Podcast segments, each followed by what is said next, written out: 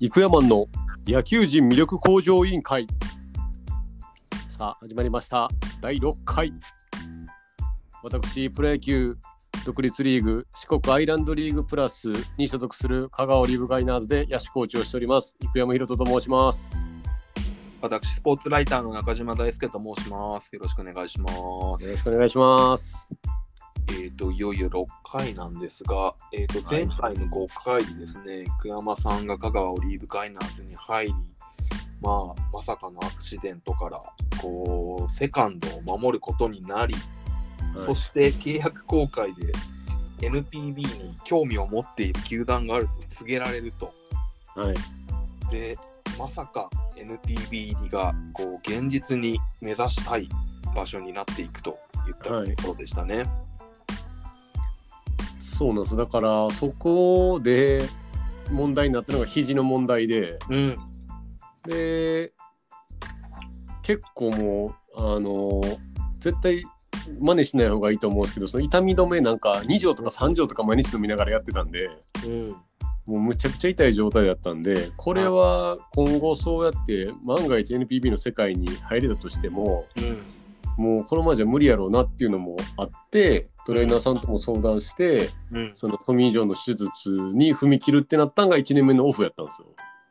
やっぱりあれですか、そのシーズン中に手術するとこうプレーできなくなるからか。あ、そうですね、そうですね。うーん、そのもうなんとか我慢してやって、うん、でだから結果的にトミー・ジョン手術、トミー・ジョン手術して、うん、だいたいリハビリったらいちねんぐらいかかるんですけど、うん、独立リーガーがいちねんも待ってもらえないんで、うん、結局私は半年ぐらいで復帰したっていう。だからむちゃくちゃ痛い状態で、うん、だからにねんめいちねんめもシーズン短い半年ぐらいのシーズンの中でにかげつぐらい棒に振って、うん、にねんめもおそらく に,さん ヶ月出れない状態で始まってるんで、うん、だからね、今考えたらそんな半分しか知れてないやつが上行かしてもらってなんすいませんって感じなんですけど、いや逆に言うとなんかそれだけ光るものがあったんですね。 エヌピービー のスカウトが見てまあ光るものがあったというん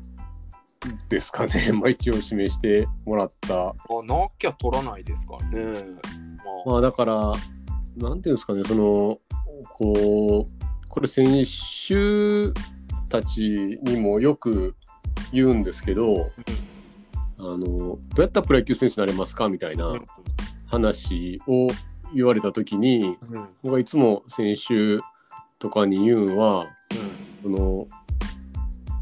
人の心を動かせる選手になってほしいって話は言ってて、うん、これってむちゃくちゃ、まあ、いろんな理由というかいろんなアプローチの仕方があると思うんですけど、うん、スカウトの心を動かすのも、うん、ファンの心を動かすのも変わらんって話をしてて、うん、結局わなんかこいつって思ってもらえるような、うん、何かがない限り、うん、上の世界には行けないと思ってて、うん、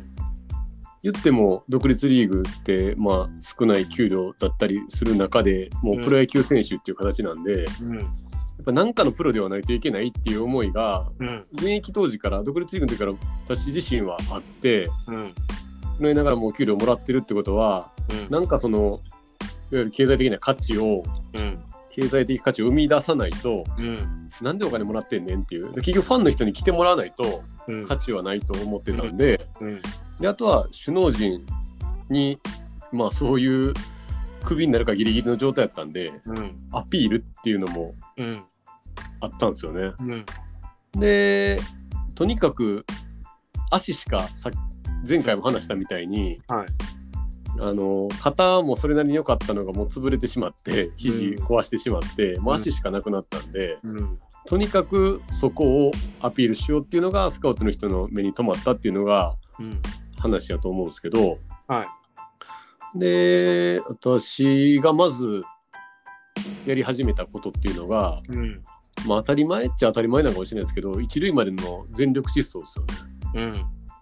うん、で足が速いんでそこでアピールするっていうのをでスカウトの方が、うん、一塁までの足の速い選手の到達タイム、はい、何秒で一塁まで到達するかっていうのを測ってるっていうのも聞いたりしてたんで、はいうん、もう自分自身じゃあ野球の経験もなくて、うん、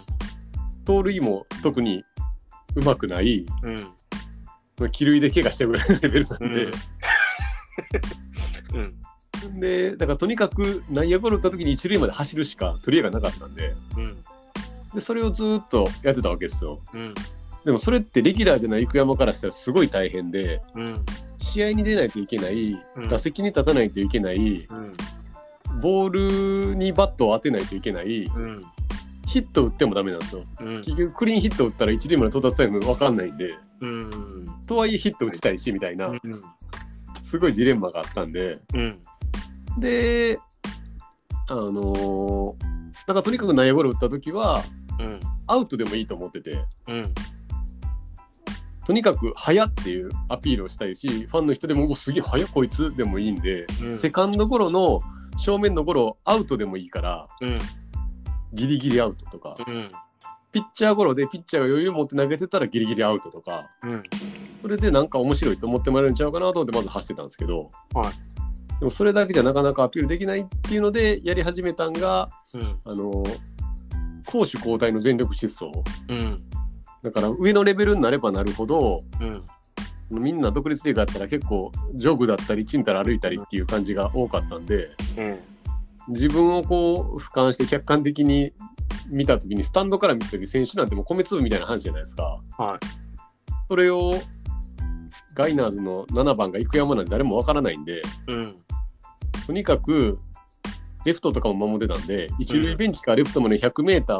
ル を ごじゅうメートル ごびょう台のやつが ひゃくパーセント で走ってたら、うん、何やねんあいつってなるやろうと思って、うん、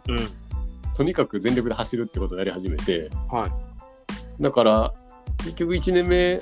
僕がそういうダッシュをずっとしてたことで、うん、やっぱファンになってくださる方とかって、うん、そういう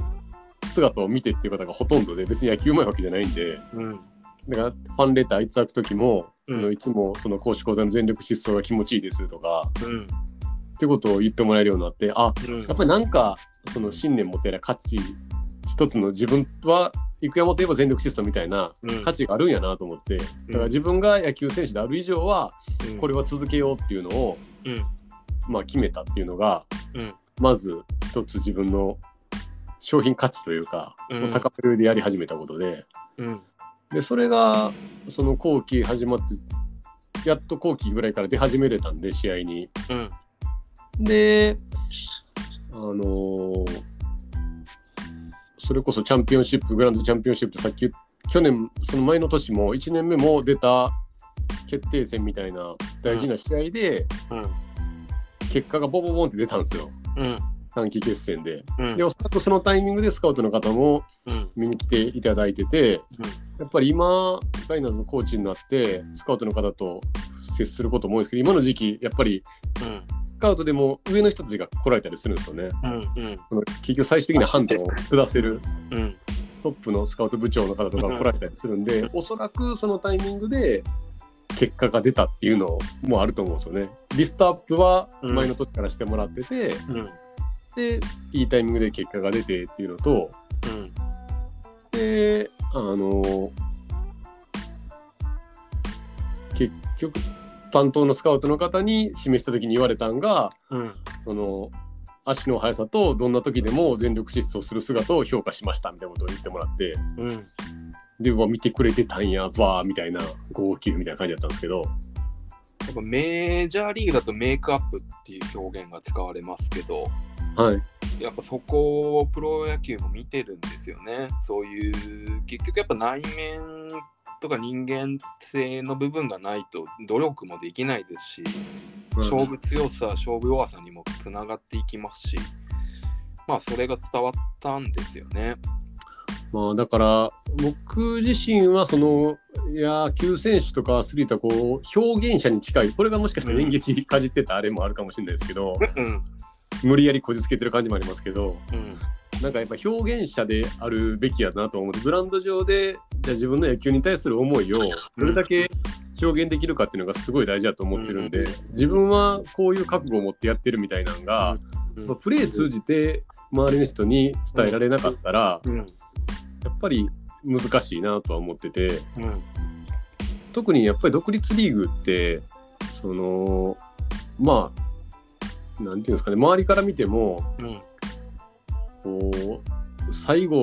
のかける場所みたいなイメージあると思うんですよ。そのプロ野球に行くために厳しい環境かもしれんけど、うん、なんとか頑張るみたいな場所やと思うんで、うん、やっぱりまあスカウトの人を求めてるのってそういうがむしゃらさやったり、うん、あなんか普通にこう綺麗な野球じゃないと思ってて、うんうん、やっぱその求められてるものに対して、うん、やっぱり自分の持ってるリソースでどうやって表現するかっていうものかなと思うんですけど、うんうん、それがまあ僕がたまたま焦ってそれもすごい偶然というか、うん、指名してもらったもう担当のスカウトの方に、まあ、最近も会うことがあるんで、うん、あのなんで育英を指名したんですかってあの成績も、うん、僕かかった時の成績でにわりにぶいちりんですからね、はい、打率ホームランゼロですからね、うんなんで指名したんですかって話をして、うんうん、で、まあ、さっきのその全力疾走お前はその一塁まで一回も抜かんかったもんなってことはまあ言っても、うん、実際そこだけは自分の中で間違いなく抜いたっていう記憶はないんで、うん、あとは当時ボビー・バレンタインさん、はい、監督が、うん、でロッテ自体がまあさん軍に近い構想を多分してたっぽくて、うんうんでとにかく一芸に秀でた選手を育成でいっぱい取ろうっていうので、うん、僕は同期入団はちにんいたんですよ、うん、で後にも先にも、うん、あのはちにんもろくって取ったことなくて、はい、だからいろんな条件がきれいに重なって拾ってもらったっていうのがあるんでもうたまたまもぐ偶然も偶然なんでそんな偉そうに言えた立場ではないんですけど、うんとはいえいつ来るかわからないそのじゅうにきゅうだんっていう中のその球団の方針と、うん、あとその選手のそうやってアピールするっていうのが合致しない限りは取ってもらえないんで、うんうん、やっぱり普通ではいけないやろうなっていうのは思いますね。だいよんかいのその普通じゃいけ普通が嫌いな男かなんかのタイトルやったと思うけど、そうですね。うん、結局そこにももしかしたらその父の教えが入ってたんかなみたいな。うーんいやねでもタイミングと戦略が大事だって話とかもねしてましたけど、はい、まさにこう引き合うのってそういう、まあ、いっこの要因だけとなるともう相当な能力がないといけないと思いますけど、そうですね。うーんそうじゃない人がね切り開くにはまあでもタイミングって何でも重要ですもんね。いやーほんまに吐き、吐きそうに運がいいなと思いますね。おーいい男、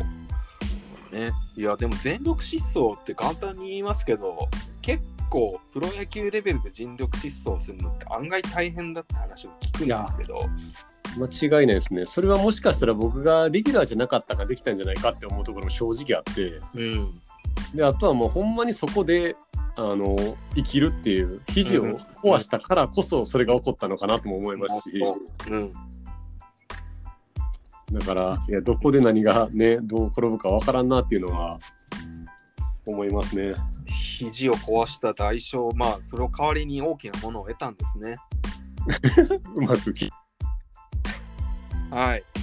じゃあ今回はそんな感じでいよいよエヌピービー 入りを果たした生山の今後について、まあ、次回以降掘り下げていきたいと思います。